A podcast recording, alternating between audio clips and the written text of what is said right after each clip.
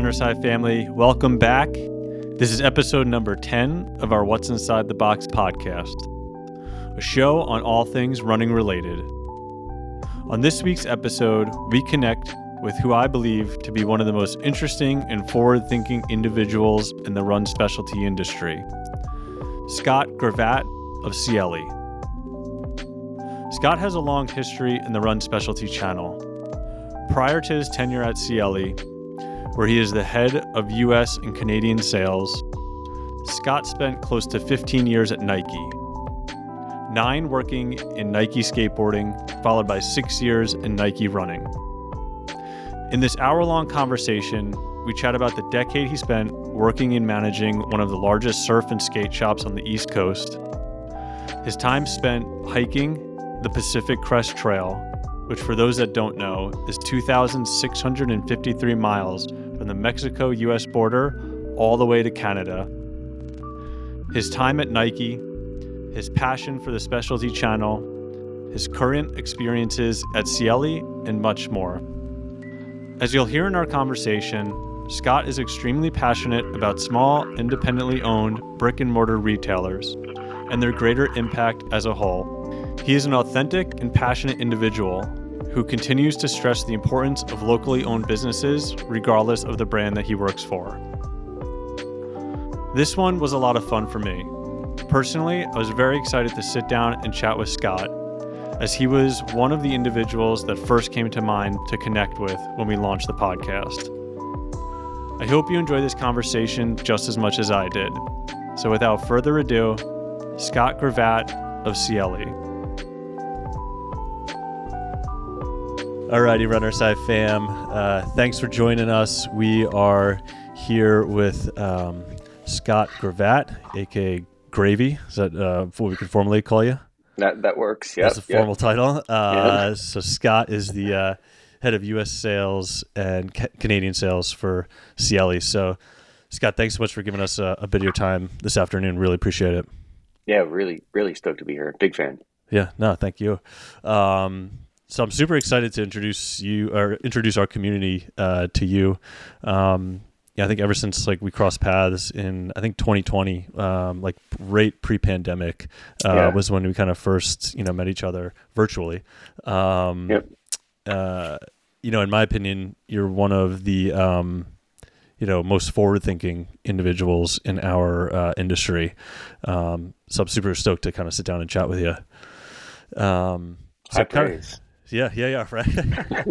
well, I mean, it was it was I think our first interaction. It was just very intriguing because um, it was like right around the time. I mean, we'll get into like Nike and in your history there and stuff like that. It was right around the time Invincible launched, and yeah, um, yeah we had connected, and it's one of those things where I think the perspective potentially from the outside is that you know we couldn't maybe directly communicate with some of the people that were decision makers in you know a, a company like a Nike or you know other mm-hmm. other vendors that we um, deal with, and it was just like, nah, man, like let's just jump on a Zoom and like I'm like, all right, so I'm sitting here with like yep. the, the, guy at Nike running. It was it's, pretty rad, you know. So yeah. I appreciate the openness. Um, but so let's uh, again. I always kind of try to start these conversations with like an origin point, um, you know. And for you, I know your background like didn't start, you know, in running um, until right. you know kind of mid thirties or or so. Uh, done a little research, you know, done, did my due diligence before we jumped on. Hmm. Um, you check my UltraSignup results. Exactly. Yeah. No. No. No. No. no. I wasn't wasn't thinking. I don't even know what some of those times would mean. That's just a race of survival. A lot of that stuff. But. Um, but yeah, let's ch- chat a little bit about your background and yeah. you know growing up and what, what kind of sports and stuff you were in, and, and we'll kind of go from there. Yeah, that that is actually the origin story. Mm-hmm. Um, home for me is and always will be Miami, Florida. Mm-hmm. Um, and I grew up in a in what you would when you close your eyes and you think of a big urban Miami, Florida environment. That's a, you're right.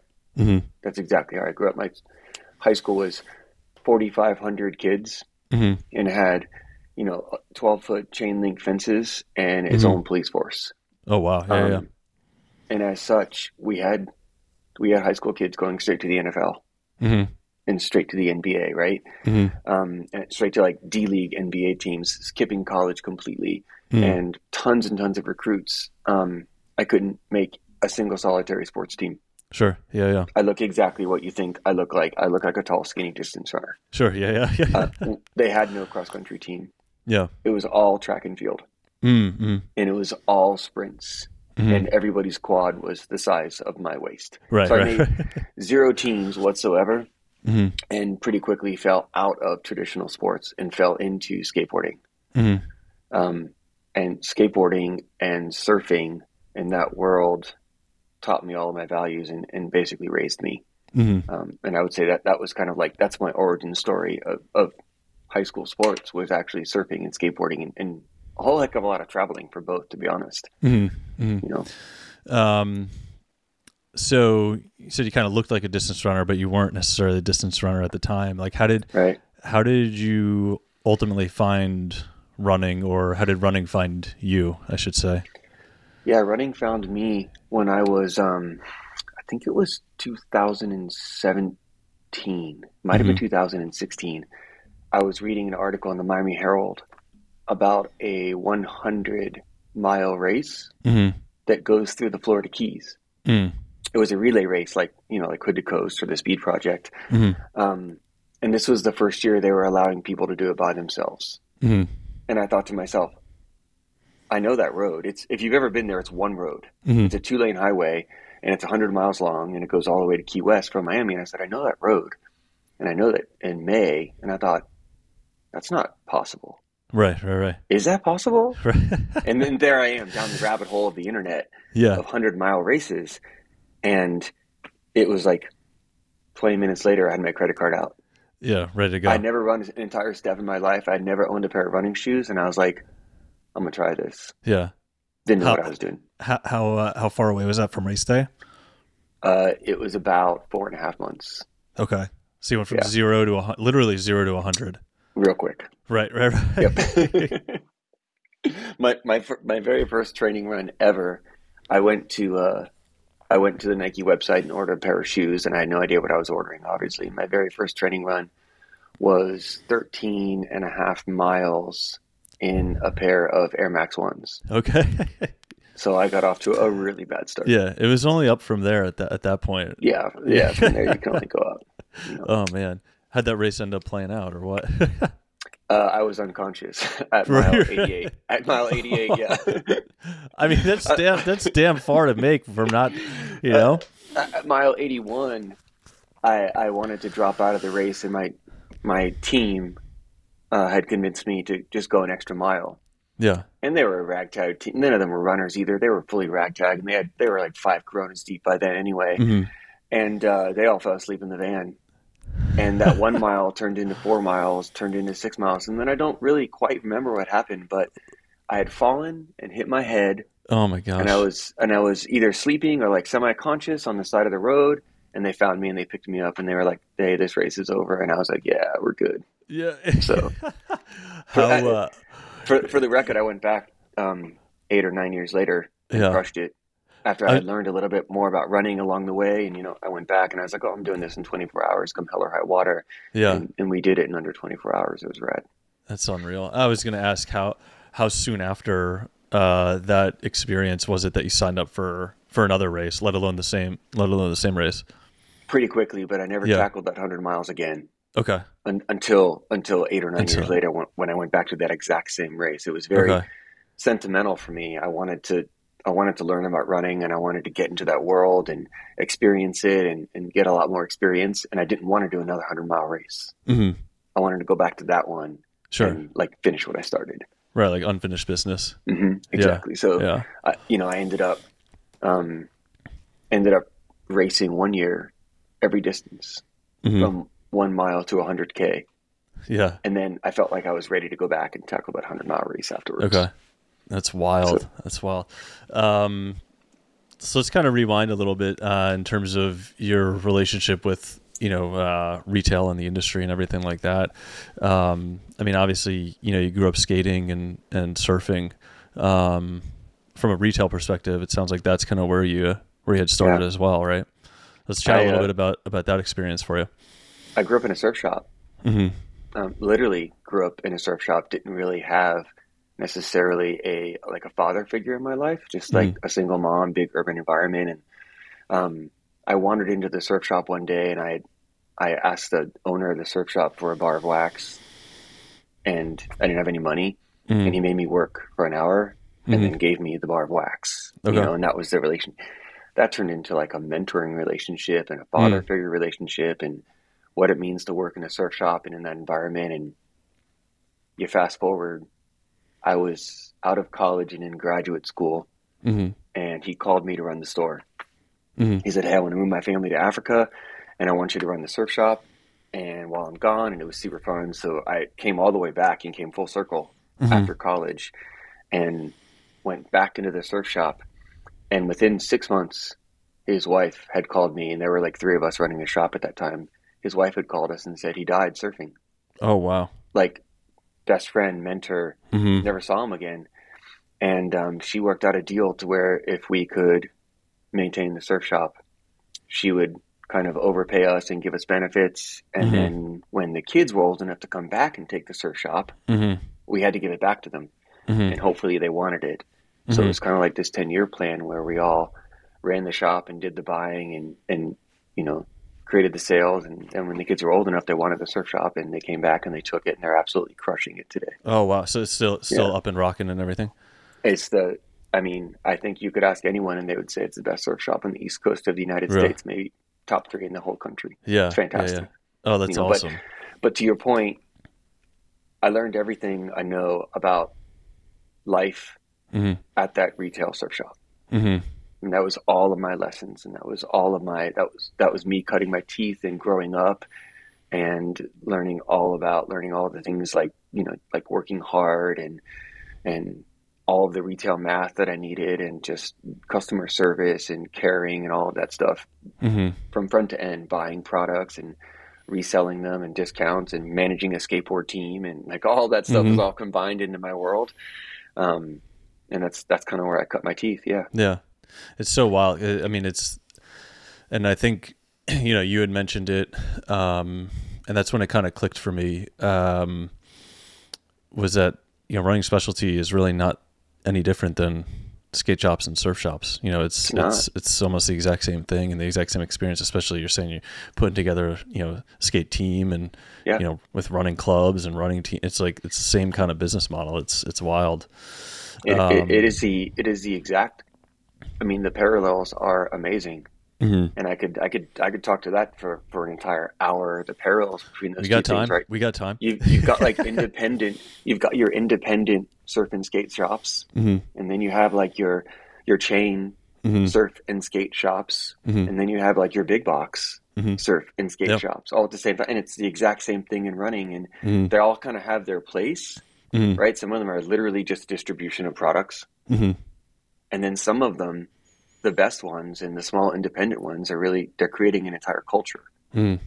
around around a sport mm. and it's more it's more than just running or more than just surfing it's it's a third place to go it's like a coffee shop mm-hmm. how many times do people come into runners high and just talk shop mm-hmm. yeah they just talk they're not going to buy anything today mm-hmm. they're just talking yeah. times they're just talking about their latest workout or the long run or the race that they just ran or what they signed up for or they want to they want to show you this bib or they want to hold 14 different pairs of shoes and buy nothing. Right, right, right, right. Yeah. That, that's a surf shop. Sure. Yeah. You, you walk in, you talk about the waves, you talk about where it's firing, where it's not. Yeah. You look at 17 different boards and then you give a high five and, and you walk out. Right, right, right. a lot of yeah. times that's just what happens. It's sure. It's kind of exactly the same. Yeah. You know, it, it really is. So that's, yeah, that's so wild. Um, yeah. So, you know, you spent, it was a, about a dec, uh, about a decade there. How long were you? It was it was about a decade that mm. I mm-hmm. was at that surf shop. Yeah. Uh-huh. Yeah. And then after that, you kind of you know uh, you, you moved into your position with with Nike with skate, correct?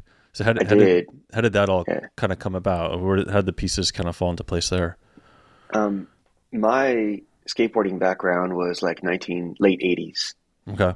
And um, when you skateboard, your shoes tear up pretty fast. You're, you're mm-hmm. basically going through pairs of shoes every week. And I was wearing Chuck Taylors and I was going through them every single week. And I'd gone to the flea market and it was 1988. And it was the year that Michael Jordan in 87, Nike released the Air Jordans. Mm-hmm. And Michael Jordan wasn't allowed to wear them on the court. Mm-hmm. So they didn't sell. mm-hmm. and they ended up at flea markets. Mm-hmm. So I went into the into the flea markets, and there were these Air Jordan Nike high top basketball shoes that lasted forever. Mm-hmm. So I bought the Air Jordans. One was red, and one was blue, but they were both size tens. I remember right, that. and uh, and I skated them that entire summer, and that was very a very nostalgic time for me in mm. skateboarding. So you fast forward to me being at the surf shop, and the Nike team comes in, and they're like, "Hey, do you want to carry Nike skateboarding in the surf shop?" Mm-hmm. And I was like, "Yeah, mm-hmm. I do actually," because I immediately had this nostalgic feeling of what Nike mm. skateboarding was. And they said, "All right, well, maybe we'll come back." Wait, what? You said yes? Right, right, right. and I said, I said, yeah. And they were like, wow, you're one of the first. Yeah. And I was like, no, man, I get it. Sign me up. Sure. So I became, I, I became a Nike retailer at that surf shop. We had like a, it was halfway surfing and halfway skateboarding. Mm-hmm. Um, became a Nike retailer at surf shop and got to know that team, that early Nike SB team. Mm-hmm. Um, and then when the kids came back to own the surf shop again and mm. hand the keys over, it was a very natural transition. Hmm. Um, I called the Nike team, or they called me. I can't really remember mm-hmm. what happened. Um, and I got my first job at Nike. Yeah.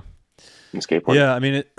It must have been interesting for them at that time because, yeah, I mean, the the origin story of of Nike is obviously running, right? Where right. then kind of breaking into all of these other different sports.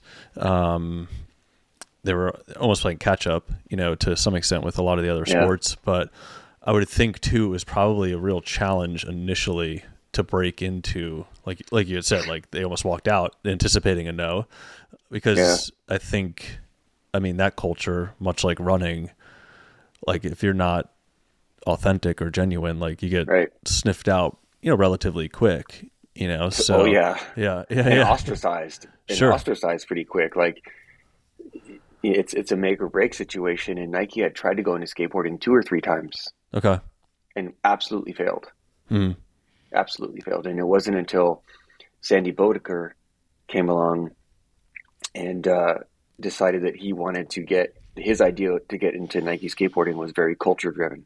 Mm-hmm. Get into the culture of skateboarding and care about it deeply. Mm-hmm. And the way that you get into the culture is through the retailers. Mm-hmm. And that's where he and I clicked because I had mm-hmm. grown up in a surf shop. If you come to South Florida to surf, I'm your first stop. Mm-hmm. You don't. You would never dream of paddling out at the Deerfield Pier unless you walked into the surf shop 1st mm-hmm. Right? you're just not allowed. Like we controlled the scene. We set the culture. Mm. We told you where to eat your tacos. Right, right, we told right. you what we told you what what music you were going to listen to, mm-hmm. what coffee shop you were going to go to, and and what brands and clothes you were going to wear. Mm-hmm. And skateboard shops are the same. Mm-hmm. They they run and they own the culture of skateboarding in their towns and you can even associate those towns with those skateboard retailers, mm-hmm. right? So you have like the skate park of Tampa controls the culture of basically Florida and sometimes even the East Coast. Mm. Um, so the way to get into that culture is to sell products to the skate park of Tampa, and the way to do that is to is to help them make money and to deeply care about their small business, um, and to help them win mm-hmm. and to care and get mm-hmm. them on your side. And it's just like a running store, right? You know, if you walked in with a pair of like whatever it was, and you were you yeah. were dressed wrong for that world and that culture, you were going to get clowned, mm-hmm. um, and then you were going to get you were going to get a, a, new pair of shoes pretty quickly. So, for to have those retailers, mm-hmm. that network network of retailers, to say Nike skateboarding is real and mm-hmm. true and authentic, and they care, and have you met Scott, mm-hmm. and have you met Sandy, and have you met Darren, and have you met right Dugan and mm-hmm. Austin. Um, that was everything. Yeah. That was the key. Mm-hmm. You know, that was the key that unlocked it. And it's not like it was a business tactic as much. It was just, we cared. Yeah. We love yeah. skateboarding shops, truly. We truly loved them and we love skateboarding culture and we thought it was important. Mm-hmm. You know? Yeah. I mean, I think that's, you know, in, in, you know, my experience with, with working with you, I mean, I think that, be, you know, not having known your history from, you know, skate surf, um, you know, I remember one of the first projects that I think we kind of worked on, um, if I recall correctly, was Streakfly, and yeah. if I'm not mistaken, and it was the launch of Streakfly, and it was right around the time of well, it was right after not after pandemic, but it was like early 21, and it, it, you guys had kind of turned the keys over to retailers to kind of create their own content, content for launch, and you know we had worked with you know Kyle and a bunch of the people at Nike in terms of and yourself and um, in terms of budgetary stuff and you know it was just because you know Streakfly is a very niche shoe. Yeah. Yeah. And it's not going to be something where you know it's you know uh, uh, ten uh, percent of your market share or something like that. Right. And I remember um, being a little confused in terms of it was like, hey, here's the budget, and then I'm like looking at the order that we wrote for it. I'm like, this budget is like five times the amount of what the order that we wrote the product for. I'm like, something's not adding adding up here. And you know, to your guys' credit, it was it was just hey, if if the if the the retailer if they run specialty shops and the specialty shops like authenticate the product, mm-hmm. that's like where it has to start. Yeah, you know, and exactly. um that that to me like always hit home. Um, you know, and I even think that you know that kind of has it, it's still in place today with with mm-hmm. who you know um, you know our relationship uh, with Nike and um, I remember even shout, shout, out Zach Rivers. Zach, oh yeah, yeah, yeah. Zach's killing shout it. Shout out Zach. Zach and Jer- Jeremy is unbelievable. Yeah. Um, shout out Jeremy. Bo- both are both are uh, a great team that we that yeah. we have the opportunity and, and we're fortunate to work with. Um, but prior to Zach, I remember Bob being in store this was years and years ago, and you know he he just straight up said, you know, because I, again, I know our place in the world. We're not the biggest account, we're not the smallest account, but Bob is just kind of like, we want to deal with people that are real, and yep. he's like, I don't, not that not that he did, you know, verbatim was, yeah, I don't care how much you sell, but it was kind of to that extent, you know, in terms right. of like we just want to partner with people that are real and authentic. Yep. Um, which again has always like stuck with me and and uh and again i think that just it comes from you know you and your personality and and so to kind of uh you know so you're in nike sb you know um so your transition from skateboarding into like the run specialty yeah. kind of division how, how did that work and how did that look man so this is like this is this is some serious nike lore right yeah. here that, yeah, yeah. that, we're about to get into. So uh, all, all of the Nike heads are about to get a story because this is a good one. um, I was in Nike skateboarding and I had found running, right? So I had, I, would run 100 miles and I was, I was into running and I, and I loved it. We had moved to, Nike had moved me to Portland, Oregon from Miami. Mm-hmm. I was living in Portland, Oregon, and my son walked on to the, the high school cross country team as a freshman, and he was an outstanding freshman. It was that was the year that we took we took five kids to Hayward Field, five oh. freshmen, and they all ran in the freshman 3K. And it was a nine person race, mm. and all five of them were at Lincoln High School. My son was one of them, so I was into mm. running. I was I was a volunteer and an assistant coach at the school, and I was just falling in love with running. And I was still doing the Nike skateboarding job. Mm-hmm. And I went to my local running store to buy something and I forgot what it was and, mm. and they weren't carrying Nike. Mm. And I was like, what's, why aren't they carrying Nike? I don't understand. And this is like in Port in Portland, you know, like Portland, Oregon. Yeah, yeah, yeah. yeah. It's so, like backyard. Uh, yeah, yeah, yeah. Totally. Yeah. I, I, dug into it a little more, and I was like, wow, they're doing it. They're kind of doing it wrong. Mm. like mm. we should be treating it like skateboarding. Mm-hmm. You should be treating it like surfing. Like those independent retailers are like they're the authenticators. Mm-hmm. They, they, they validate your brand or not. If if you can't buy a pair of Nike cross country spikes at foot traffic, mm-hmm. that's insane in my mind. Like that means mm-hmm. Nike's not even on the map somehow. So I went to my boss and said, "Hey, I want that job," and he said, "No way." Hmm. You can't have that job. Like that job is reserved for like the line the the ladder climbers at Nike that are going to mm-hmm. go on to like big big big jobs. And I didn't want to take no for an answer. I really wanted mm-hmm. the job, so I went to the the head of Nike running at the time. Said I want this job, and she said no, mm. you can't have it. You have to ask so and so. So I I went up to like the VP level mm-hmm. at Nike. Hmm. And they were like, we can't give you this job. And I just got so frustrated, like, man, I, it was it's frustrating because I had the answers, mm-hmm, mm-hmm. and I, I, wanted to see Nike succeed at, at, a store like Runners High or Foot Traffic, and I, I knew exactly what the answer was, and no one was going to give me the chance to do it. So the the book Shoe Dog had had come out, mm-hmm.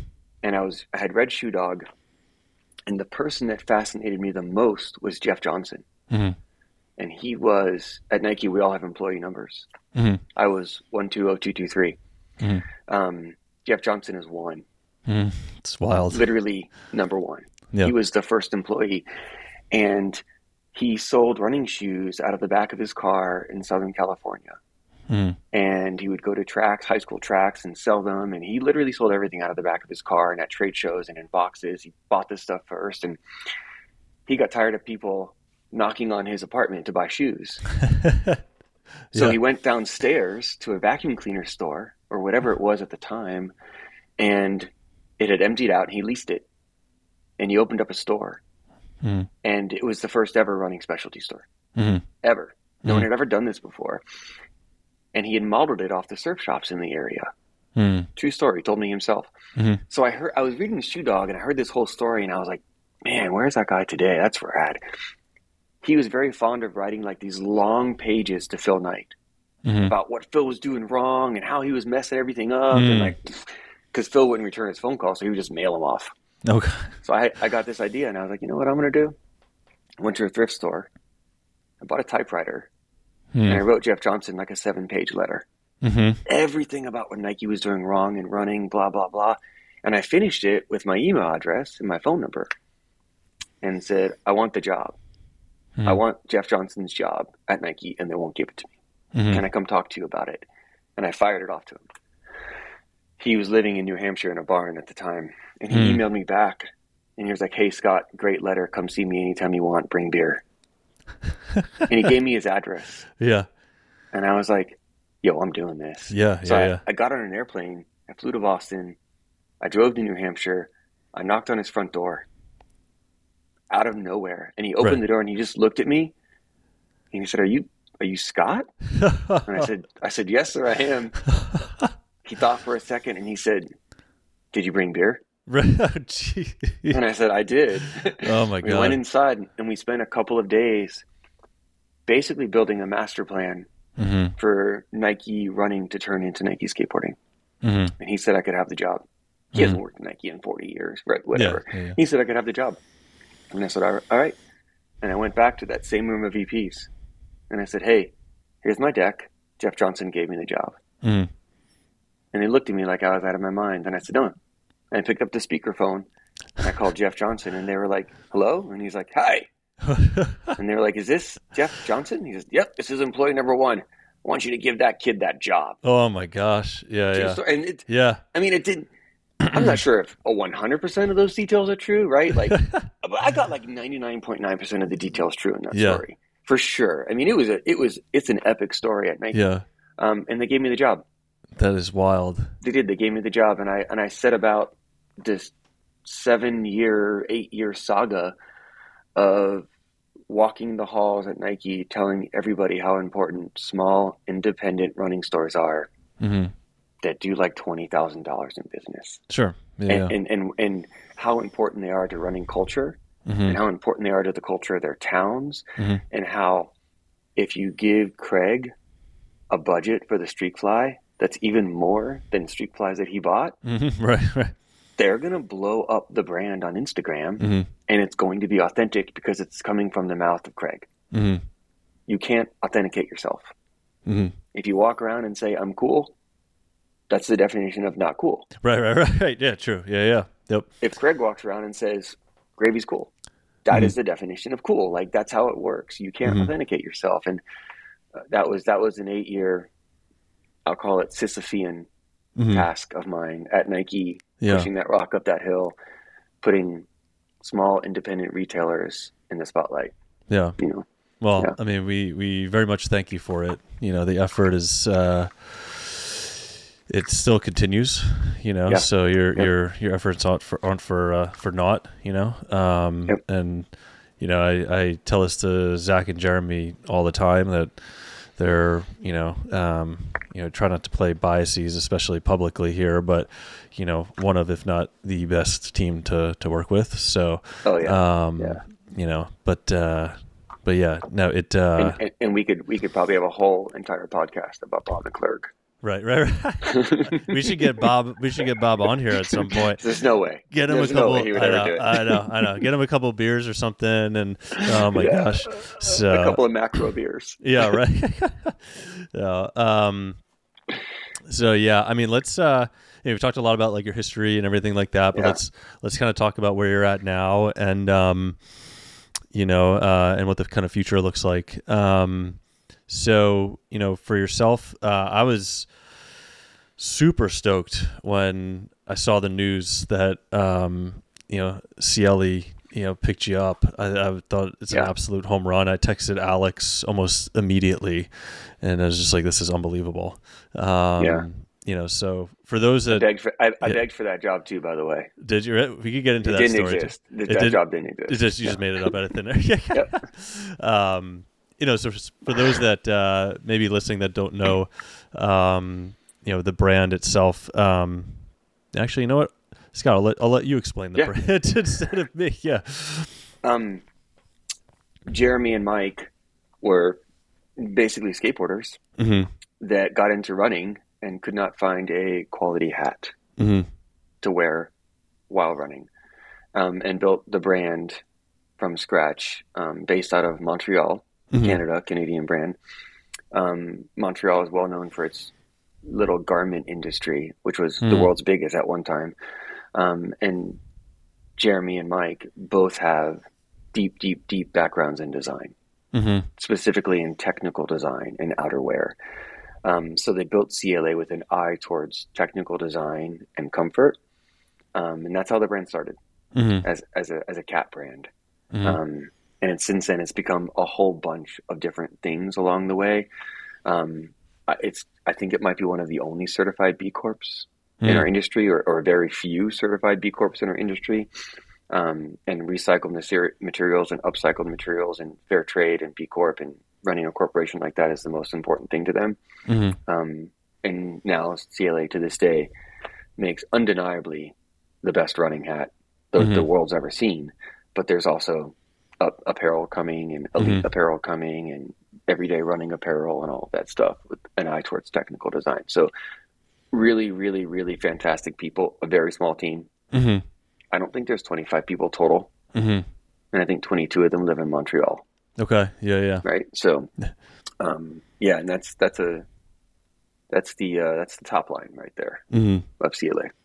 Well, let um, you know, it's actually interesting that you know I think the the the, the brand found you and you found the brand because I feel like it's a very symbiotic relationship. Um, mm-hmm.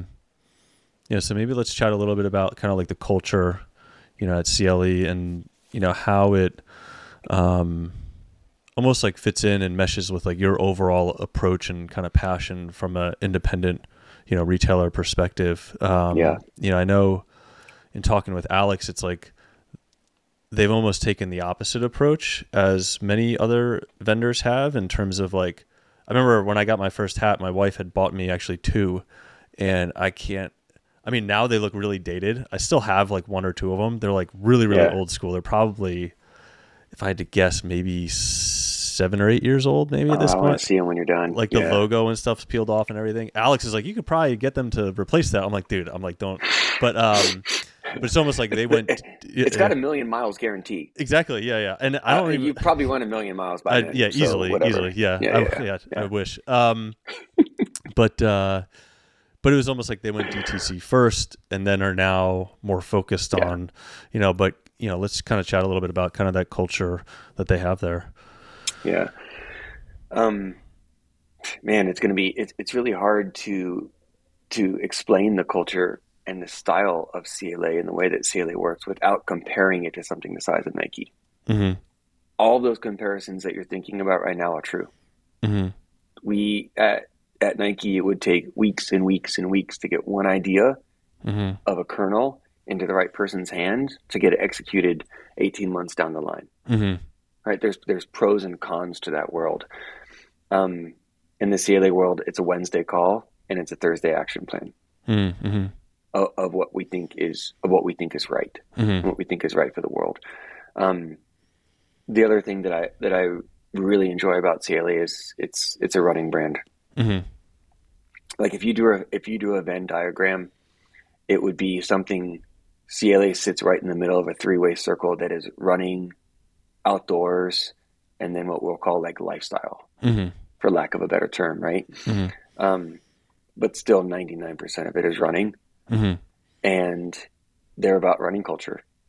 Mm. And that was that was the big thing for me because when I was at the skate when I was at the surf shop, it really was selling products under the influence of, of the culture of surfing. Mm-hmm. Not necessarily like just the superiority of this or that, or it really was who was invested in the culture the most mm-hmm. and who was true and who was really authentic. And Ciele is very authentic to the culture of running, mm. right? They, they love to run. Um, the whole team runs. Everybody's about it. Everyone's talking about it all the time. Like mm-hmm. it, it's it's a radically different world when you don't also have to focus on LeBron. Mm-hmm. I'm a big LeBron fan, by the way. Sure. Yeah. Yeah. Um, yeah. when you don't have to focus on Serena or Tiger or any of those things, or mm-hmm. or even to an extent, Travis Scott. Right. You just have you have one thing that you can do, and you can execute it at the highest level. Mm-hmm. Um, that's the culture at Ciele. And then the, the other part of the the way that I would describe the culture at Ciele is progressive, mm.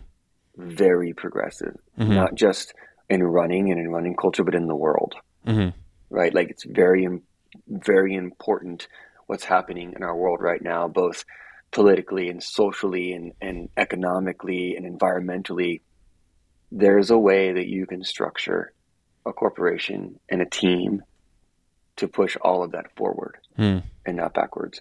And Ciele's have found, found a way to do that almost every single rock that I turn over. Mm-hmm. And that's what, to be honest, that's what I was looking for, Craig. Like yeah. Yeah. when I went to look for my next job, that was like high on my list. I had a whole bunch of things that I really wanted to accomplish and mm-hmm. where I wanted to go. And those things are super high on my list. And I didn't think I was going to end up in the running world mm-hmm. again. Mm-hmm. I thought I was going to end up in the outdoor industry. Mm-hmm because a lot of those brands are doing that, right? Mm. I didn't think I was going to end up in running, and then I remember about I thought about Ciele, and I was like, oh man, I definitely need to like actually make that happen and sure, yeah. give them a phone call again and see what's happening over there. Mm-hmm. So yeah, um, fantastic yeah. culture, fantastic people. Yeah, I mean, I think again, speaking from an outsider, but to someone that knows you a little bit in terms of like your personality, like I think being in a situation where, again, like you said, like it's very hands on in terms of oh, you have a call on Wednesday, you can make decisions and put an action plan in place on Thursday. Like, I think for you, that's like the best situation to to be yeah. in. You know, it, it um, totally is. And I think that's kind of what you know. I always talk to our staff or things like that. I feel like that's what I like about our world too, like in, in our size of business because it's yep. like I don't need to like run anything up. You know, again, like you said, there are advantages, you know, and disadvantages, but like now, like we have an idea or like staff member has an idea. It's like, let's try it tomorrow. Yeah. As opposed to like, let's wait, you know, a year or whatever it is. But, um, I mean, you kind of touched a little bit upon it, but, um, you know, the tagline at Ciele is everybody run. Mm-hmm. You know, that, that kind of mantra, um, and like, what does that personally mean to you? It's inclusive. Mm-hmm. And I know that's kind of like a buzzword mm-hmm. these days, but it means that word means something a little bit different to me because I've I've had it basically my whole life. When you look at surfing and skateboarding, it's a little bit exclusive mm. by design. Mm-hmm. If you walk into a skateboard shop and you don't skateboard, you feel a little bit off. Mm-hmm. That's that's that's how it's supposed to be. Mm-hmm. You know what I mm-hmm. mean? That's kind of the way. That's kind of that's one of the selling points to it. That's one of the selling points to that subculture. It's like punk rock. Mm-hmm. You know, if you go to a punk rock concert and you're not wearing your Doc Martens, right, right, right, I mean? right, right, yeah, then like yeah. it's weird. Like you're supposed to feel like that because it, it has an exclusivity to it. Mm-hmm. Running can feel like that sometimes. Mm-hmm. Yeah, there's a yeah. barrier to entry, mm-hmm. right? Like you don't know who to ask or what to do, and and to have brands want to include everybody mm-hmm. in that activity or that sport or that culture is is pretty special to me. It was always that's always why I liked running. Mm-hmm.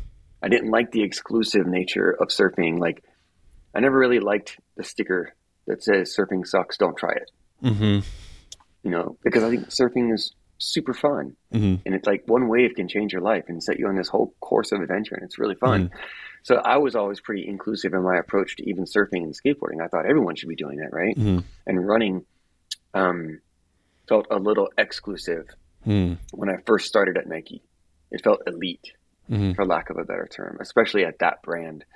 Um, and I always wanted it to be a little more inclusive and a little more welcoming. And I feel like, again, just like surfing, if if you open the door and put your running shoes on, go run ten minutes down your block in one direction, and jog ten minutes back home, Mm-hmm. do it for a week. It will absolutely 100% change the trajectory of your life. Mm-hmm. That's amazing. Yeah. There's just not not enough stuff like that left in the world. Um, you can go from there to anything. Mm-hmm. Right? You, next thing you know, you're you're traveling to Los Angeles and you're running from Los Angeles to Las Vegas with a team of six people in an Sure. RV. Yeah, yeah, Like, yeah. you, like Yep. it just takes you all kinds of crazy places just by walking out your front door. Ten minutes in one direction, ten minutes in another direction. mm-hmm. Right? And Ciele really encompasses that. It is it is an everybody runs type Mhm. brand. Mm-hmm. You know, there's no there's no distribution strategies Mm-hmm. per se. We're not going to sell this product here and this product there and that product. No, I mean, Mhm. we make hats for people that run. Mm-hmm. That if you're going into a running store, they should be carrying Ciele products. Yeah. Yeah, I mean it's it's very interesting that you kind of bring up the exclusive kind of component to like some of like the niche like shops like a skate shop or a surf shop and then Yeah, I think on the flip side from a running perspective like I mean I can't speak to all shops obviously. Uh, I think sometimes the misperception is that we're exclusive, but I've always been a big I've been very vocal in terms of like if we build our store for the elite runner, we would have been closed yeah, in two months, maybe not Totally. even. You know what I mean? So it's like, and running is such an inclusive sport. Like you take a look at any marathon, any 5K, anything like that. There's people of all ages, abilities, heights, weights, you know, Yeah. speeds, things like that. So, um, yeah, I mean, it's definitely where where I don't know if like I could just go out and do like a kick flip in my driveway or something. You know what I mean? But like someone could put on a pair of shoes and go out the door, like you're That's saying. right. And um, right. I'm not gonna be doing a McTwist anytime soon. Uh, that's so- right. Uh, very very low barrier to entry. yeah, yeah. Pair of running shoes. Mm-hmm. You don't even need a good pair. No. Just a pair of running shoes. Just anything. Yeah, yeah, yeah. It helps. It helps to have an awesome store down the street like Runner's High, hmm where you can walk in and be like, "Hey, why don't you just show up here Tuesday at six Right. p.m. and and come jog with us?" Like, Sure. That Yeah, helps. That helps. Right. You No, know? there's a level of commitment there if if you can Yeah. get the people out. But um so definitely I'm I'm interested for the next kind of question that I got for you. You know, um I want to look a little bit into like the future in terms of Yeah. you know the run specialty industry as we get kind of rolling into to 2024. Um you know, if you had kind of like a crystal ball, Mhm. you know, how do you feel about this year um and a little bit beyond it? I think the running specialty industry is poised for a resurgence, Mhm. and I see it. We're already shin deep in it, Mhm. if not knee deep or thigh deep, right? Mhm. Um, when you look at other industries, man, I could. There's a million, but I'll just take one: coffee. Mhm.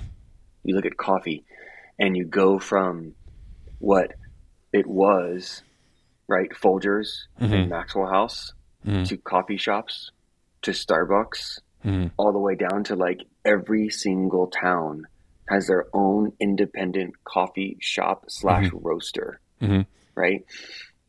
that's that's a that's a movement that's happening across every industry, mm-hmm. and I can see it clearly from where I sit, right? And for lack of a better term, I call it the anti-Amazon. Mm-hmm. There's there's only a place for Amazon in the world. If you don't want to walk out and get that screwdriver down the street, whatever, you can just order it at Amazon, and have it shipped to your house. But that's not satisfying and fulfilling mm-hmm. long term.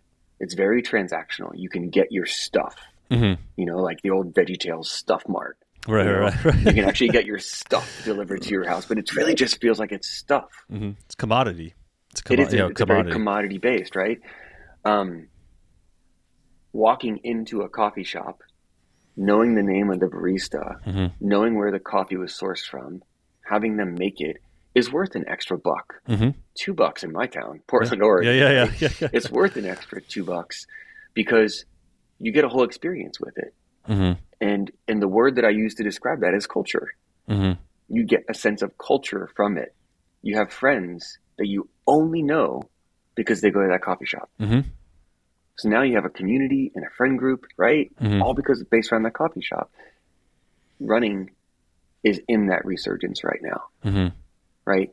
So we're seeing stores like the Exchange Running Collective mm-hmm. and um, and we're seeing like Mill City, Saint City, and we're mm-hmm. seeing all of these new young the Loop Running Supply, and you know out in the West Coast, what Victor's doing with Renegade Running mm-hmm. and Runology, North Carolina, right? We're seeing all of these young entrepreneurs mm-hmm. starting running stores that want to provide a sense of culture. Mm. I think that's that's only going up. Mm-hmm. That's only going up, and people respond to that. Mm-hmm. If you go to those stores, none of the people that shop in those stores ever ran. Mm-hmm. They literally create they're creating runners out of thin air mm-hmm. because people want to be a part of what they have to offer. And it's crazy how oftentimes they're connected to coffee shops. Right. Yeah. Or breweries. Sure. Right? Like because that's part of culture. It's art. It's food. It's music it's sport it's mm-hmm. everything it's community it's all wrapped into one um i see another hundred of those stores coming yeah and i'm and i'm welcoming it yeah. You, know, you look at what you look at what Dan and Justin mm-hmm. are doing in Boston with the Heartbreakers. Mm-hmm. Right, that's a world. Mm-hmm. That's a that's a that's a subculture out of the subculture. Sure, right, right, right. That's right. a whole world. You know what I mean? That's a that's a mm-hmm. rabid fan base like you've never seen. Mm-hmm.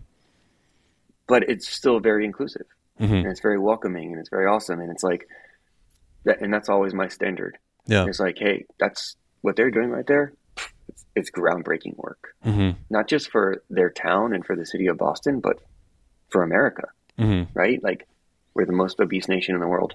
Mm-hmm. Period. Full stop. We need more runners highs. Mm-hmm. We need more people to give people a sense of culture around sport, as mm-hmm. opposed to a sense of culture around watching sports. Mm-hmm. Right? Sure. Yeah, yeah. That it's it's more fun to play basketball than it is to watch it. But millions of people watch it. Yeah. I don't care if if running ever becomes a participation sport. Mm-hmm. I mean, a, a, a a spectator sport. Sure. Yeah, yeah. I wanted to say a participator sport. Yeah.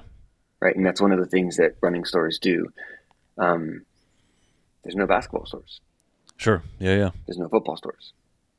That's yeah, you know, I mean, I never. It's yeah, I, I never, I never really thought of it from that perspective. Like you don't have that. Like the only store that we have around us that I think is a different sport, like we um, we have like a big soccer store, soccer post. Yeah. They're like they're pretty yeah. big. Um, yeah. But yeah, it's like there's no football stores or basketball stores or things like that. It's pretty wild. Never thought about that. Yep. And, um, and those those industries will never get to the size, and and they'll never they'll never create that sense of culture mm-hmm. the way that you can get in a running store. So that's like, I mean, that's the long answer to your question is where do I see the running specialty industry going? Mm-hmm. Is I, I, see it on the upswing. Mm-hmm. I see it as um, young, progressive entrepreneurs are going to create fantastic stores that are going to own their city and dictate the culture of running. Mm-hmm. Yeah. yeah. Now, kind of counter to that, do you see, you know, any headwinds or challenges or you know any things that, that you would like to see retailers or vendors do more of yeah if you're if you're just selling stuff mm-hmm. from a commodity standpoint mm-hmm. Amazon's going to beat you. Mm-hmm. I mean, the writing's on the wall, and I'm not a fan, but right. the writing's on the wall. You can you can look at every other country in the world, mm-hmm. And they've had their own version of Amazon for decades. Mm-hmm. It wins. Right, right, Amazon wins. This is a free market economy, right? Mm-hmm. Um, but you can't provide unless you're providing that sense of culture and mm-hmm. that sense of community. You're just selling stuff. Mm-hmm. That's a big challenge for retailers who have been doing business for 20 and 30 years. Mm-hmm. That's a that's a big mind shift. Yeah. That they have to make if they want to survive into the next year mm-hmm. Or into the next 3 years or the next 5 years. Um, because heaven forbid Jeff and Becca come to your town and decide to start a running store based mm-hmm. on culture. Yeah. Right? Yeah. Like, yeah, yeah, yeah, definitely. Yeah. You know, not not in the sense of like killing your store, but in the sure. sense of like it's what the town wants anyway. Mm-hmm. It's what it's what those people want, and if you're not giving it to them, someone will someone will come up and give it to them. Right. Um, and and if not for the sense of doing that, you should also be doing it just to beat out other other activities people could be doing. Sure. Yeah. Yeah. Right. Create a sense of culture in your store. Create an, an, an inclusive welcoming environment so that people watch less Netflix shows. Right, right, right, right. yeah. That's that's that's a fair motto and a fair goal that you Sure, right, right. We're gonna put that on a t-shirt, you know. oh man. Um, so I got a couple more random random side tangents that I definitely yeah, want to take us down. Um, but be- before we jump on that, um, I'd be interested to get like, you know, now that you're kind of removed from um, I don't want to say being married to because I never felt that way, but like you're with a brand that does not p- produce footwear. Is there anything that you're, you know, over the next year or so that gets you really excited from a footwear perspective, and you know, just speaking strictly to to like the shoes themselves? Yeah, I mean, I'll, I'll call out the brands if I'm allowed to.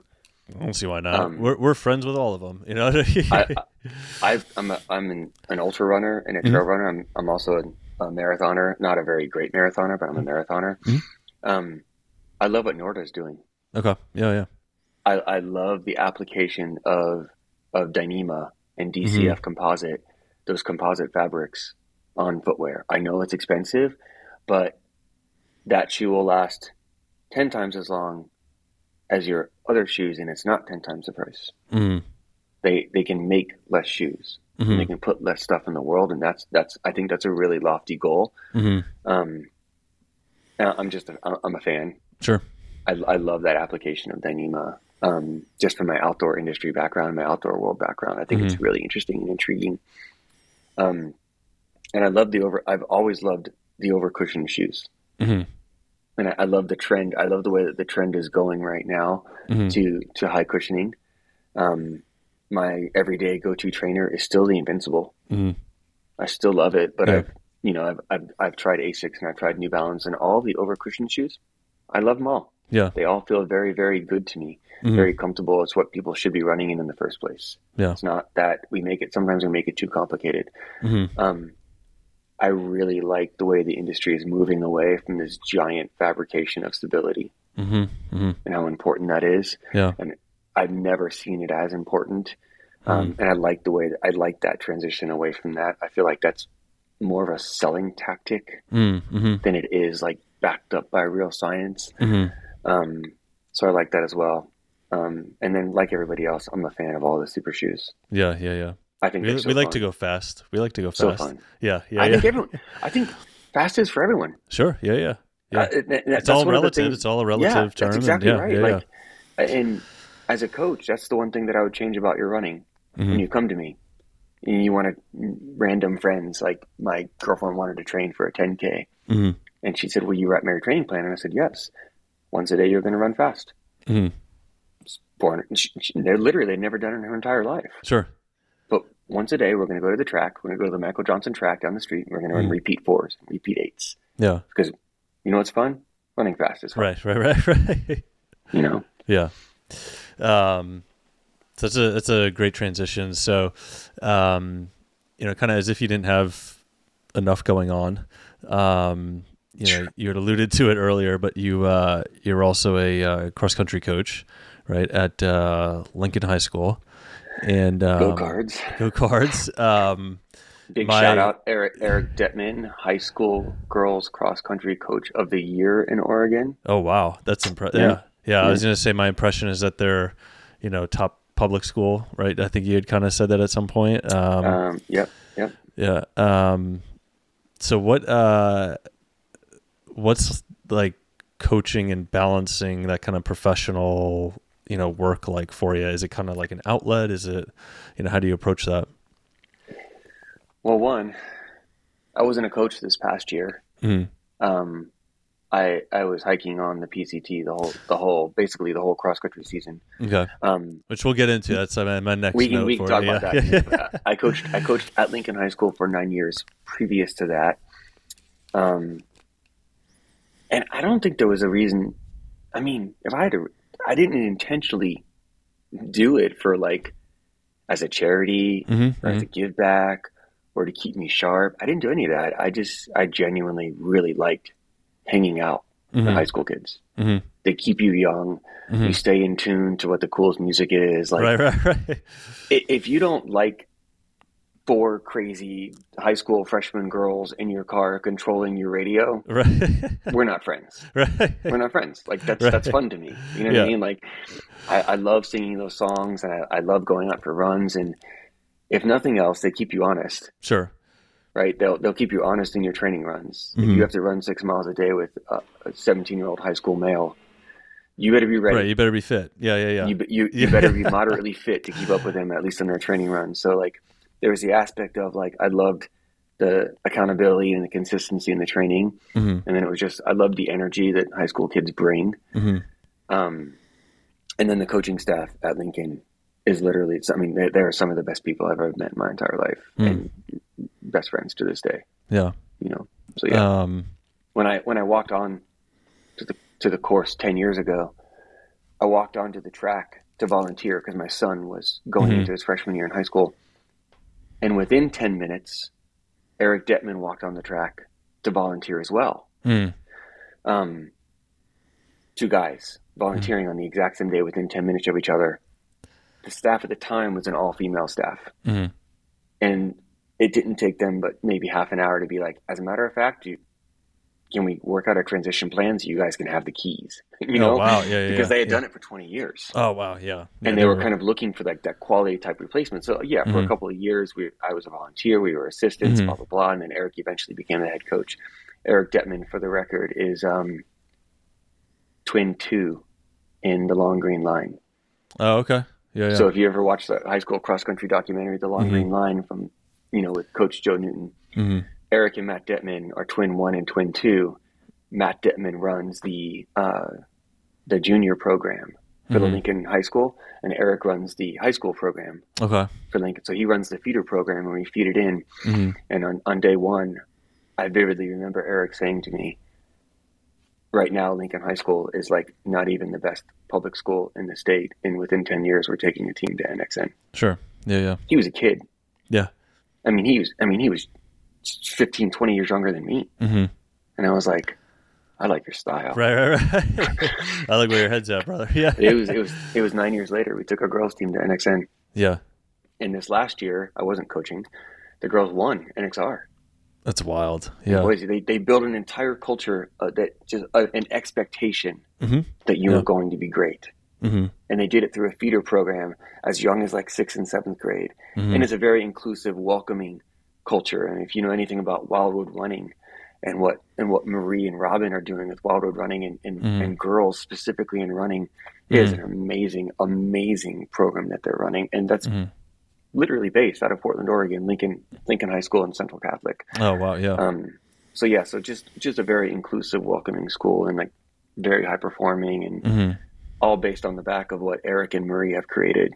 Mm-hmm. You know, so and I like to say that I'm the best chocolate milk carrier in the world. Right, right. I can set up that ten by ten faster right. than anyone. Right, right, right. You, know? you collect those sweats and, pretty quick, and yeah, oh, yeah. I, I, I, totally can, and I can lead the high school varsity girls through their 800 workouts all day. Right. uh, no small task. No small task. um. So yeah, you had mentioned it. Um. So completely different tangent. Um. You know, last summer, you know, you had hiked the entire Pacific Crest Trail right? Um, so you know, for those that don't know, you know, I'll kind of let you walk through what that is and yeah, you know, what that experience was like. Man, I saw the highlight video and everything. It was it looked unbelievable. when I when I moved out west from Miami to Oregon, I became fascinated with the American West. Mm-hmm. Like all of those stories, you grow up on the East Coast and you learn about hurricanes and alligators mm-hmm. and the Everglades. You get west of the Rockies, and I didn't know anything about like Mormons, mm-hmm. salmon, mm-hmm. the Oregon Trail, right? Yeah, national yeah, yeah. parks. Like it just wasn't in my world. So I became super fascinated with it, and it was then that I learned ten years ago that there's a there's a hiking trail, a piece of single track trail that starts in Mexico mm-hmm. And walks the entire crest of the Sierra. It goes through the mountains, or it goes through two deserts in Southern mm-hmm. California. It goes over the crest of the Sierra mountain range. Then it falls into Oregon and Washington and walks the entire Cascade Range, mm-hmm. and it ends in Canada. So you walk the entire length of of America mm-hmm. from Mexico to Canada. It's two thousand six hundred and fifty miles. And the minute I heard about it, just like that hundred mile race, I said, oh, I'm doing that one. Yeah, yeah, yeah. oh, I'm definitely doing that yeah. one day. So, you know, um, leaving Nike gave me an entire an entire year to basically not work. Mm-hmm. Right? Didn't didn't really have any big things on my plan, and I realized mm-hmm. this is my time. Sure. And I registered pretty quickly, got my permit, got my gear together, and uh, started on May 12th this mm-hmm. summer from a little border town called Campo outside mm-hmm. of San Diego. You actually touch the border wall, uh-huh. um, which, by the way, is a real thing. I was like, wow. Yeah. Uh, I, I was offended to... just standing there. I was yeah, yeah, because like, it's, it's, it's yeah. big and mean and raspy and like. yeah, I went to San Diego this um, like this past fall for the first time, and I was running around there a little bit, and there was like, you know, you get to this end of the beach, and it's just like a guard with like in a in a turret with like a gun. I'm like, uh, yep. I should not be around here right now. I guess, yep. but, but yeah, it's pretty wild. Yeah, um, it's you. You start right there, and you, you walk through the deserts, mm-hmm. um, and that right there. I mean, I say that like it's nothing. Right, right, seven hundred miles. Right, it's seven hundred miles it's of insane. desert. Yeah, yeah, that is wild. so yeah, um, it was also a very special year. The the snowpack in mm. in the mountain in the California mountains, specific specifically in the Sierra, was the highest it's ever been in recorded history. Oh my, okay. So usually you walk into the Sierra as as a PCT hiker, and you know there's there's a couple thousand people that get the permit every year and actually mm-hmm. make a go at it. Mm-hmm. Um, I think they give out five thousand permits a year. Okay. And the permit is from the PCTA, the Pacific Crest Trail Association, and what that permit allows you to do is it allows you to walk through. It's one permit all six national parks, all four Native American uh, owned lands, mm, all of the mm-hmm. BLM land, and then I think there's probably like 15 or 16 like actual state parks. Okay. And this one permit allows you to do all of that. They give out about 5,000 permits a year mm-hmm. to, to hikers that are going to hike, try to hike the entire thing. And, you know, two or 3,000 of them finish. Um, this year, the Sierra Mountain Range was just completely socked in with snow. Mm. I walked in on in June or yeah, I walked in in June, and uh, I lived on snow for 30 days. Hmm. Lived, I mean, Antarctica. Yeah. A warm Antarctica. Right, still, right, right. Yeah. like yeah. you hike on snow, you walk on snow. I brought snowshoes. Yeah. You you camp on snow, everything for the entire 30 days. There is no trail. Mm-hmm. You cannot see a trail. You're self navigating. You're hiking over 14,000 foot passes with an ice axe and crampons in your hand, and like you haven't seen a person for six days. Oh, jeez. Right. Yeah. And it was, it was, and I knew that was the adventure that I was in for. Mm-hmm. And to be fair, I've got some of those skills. I've, I've, I've acquired some of those skills mm-hmm. in the past 10 years living in Oregon and, and doing some of the outdoor activities mm-hmm. that I do. So I was, I was definitely ready for it and excited for it.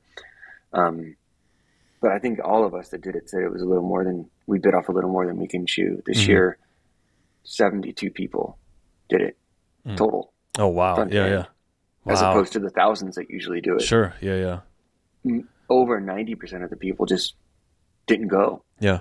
They got to the Sierra Mountain Range and they stuck their thumb out and they hitchhiked Yeah. to Oregon. Mm. And then they walked Oregon and Washington. Okay. And they're like, I don't want that smoke. Sure. You gotta, Yeah. gotta be kidding me, right? Mm. So there were only about 70, 70 something of us that actually did it um, in that Sierra class of 2023. Like we all know each other by name. Yeah. Yeah. Yeah. Yeah. Oh, that's So- wild. That is so it, crazy. it really was the adventure of a lifetime. Um, and I would just tell anyone that's interested in, in long distance hiking just to, to grab a backpack and do it. hmm It's amazing to be out there. It's there's a little bit of a of a, of a hobo lifestyle to it. Mm-hmm. Obviously, you can't pack for 2,650 miles. Sure.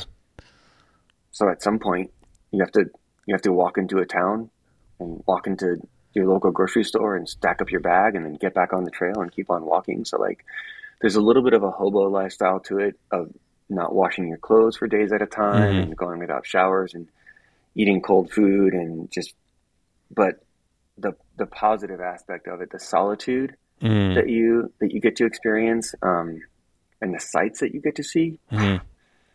it, absolutely incredible. I'm pretty sure that I stood in places that nobody stood.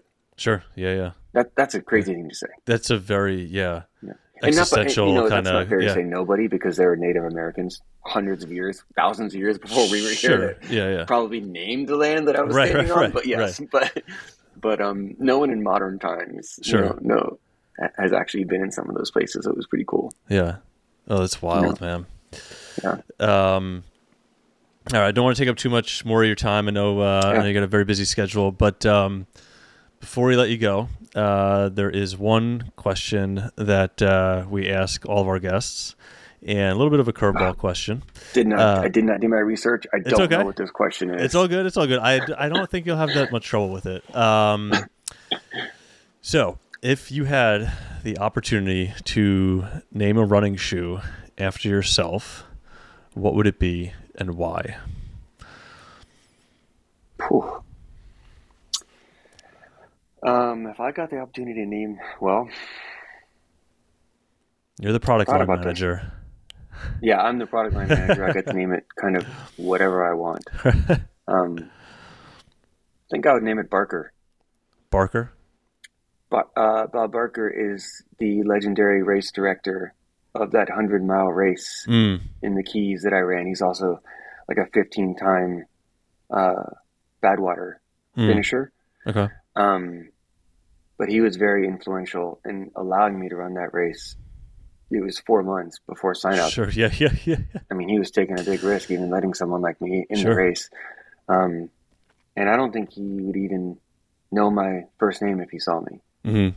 But he's one of the most inspirational people I've ever met, and was just that was the start of my running career. And I'd probably name it after Bob Barker. Yeah.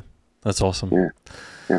I think that's a, a, a great place to stop for the uh, for the Yeah. afternoon. Um, you know, but Scott, before uh, before we, we part ways here, I definitely want to you know thank you you know for your time and um, you know you're very gracious to come on and, and chat with us for an hour.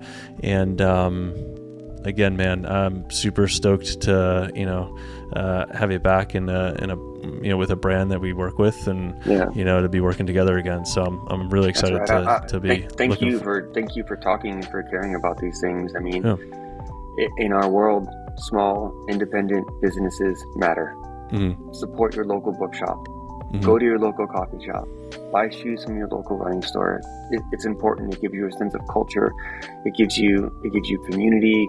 It brings back to your local economy. It's, it's unbelievably important these days. So like, I know you're thanking me Mhm. for selling you hats, but that's right. not the way it works. Like I'm thanking you for existing and Sure. giving your Thank you. life for for the state of New Jersey and like all the people that surround you. Like it's Hmm.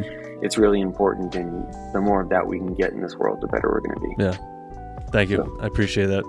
Cool. So awesome, Scott. We'll um, you know, we'll definitely we'll, we'll catch up and we'll talk uh, more shoes and more hats at some point soon. Yeah, it'd be super rad. So, all right, brother. We'll talk soon. All right, talk soon. Bye.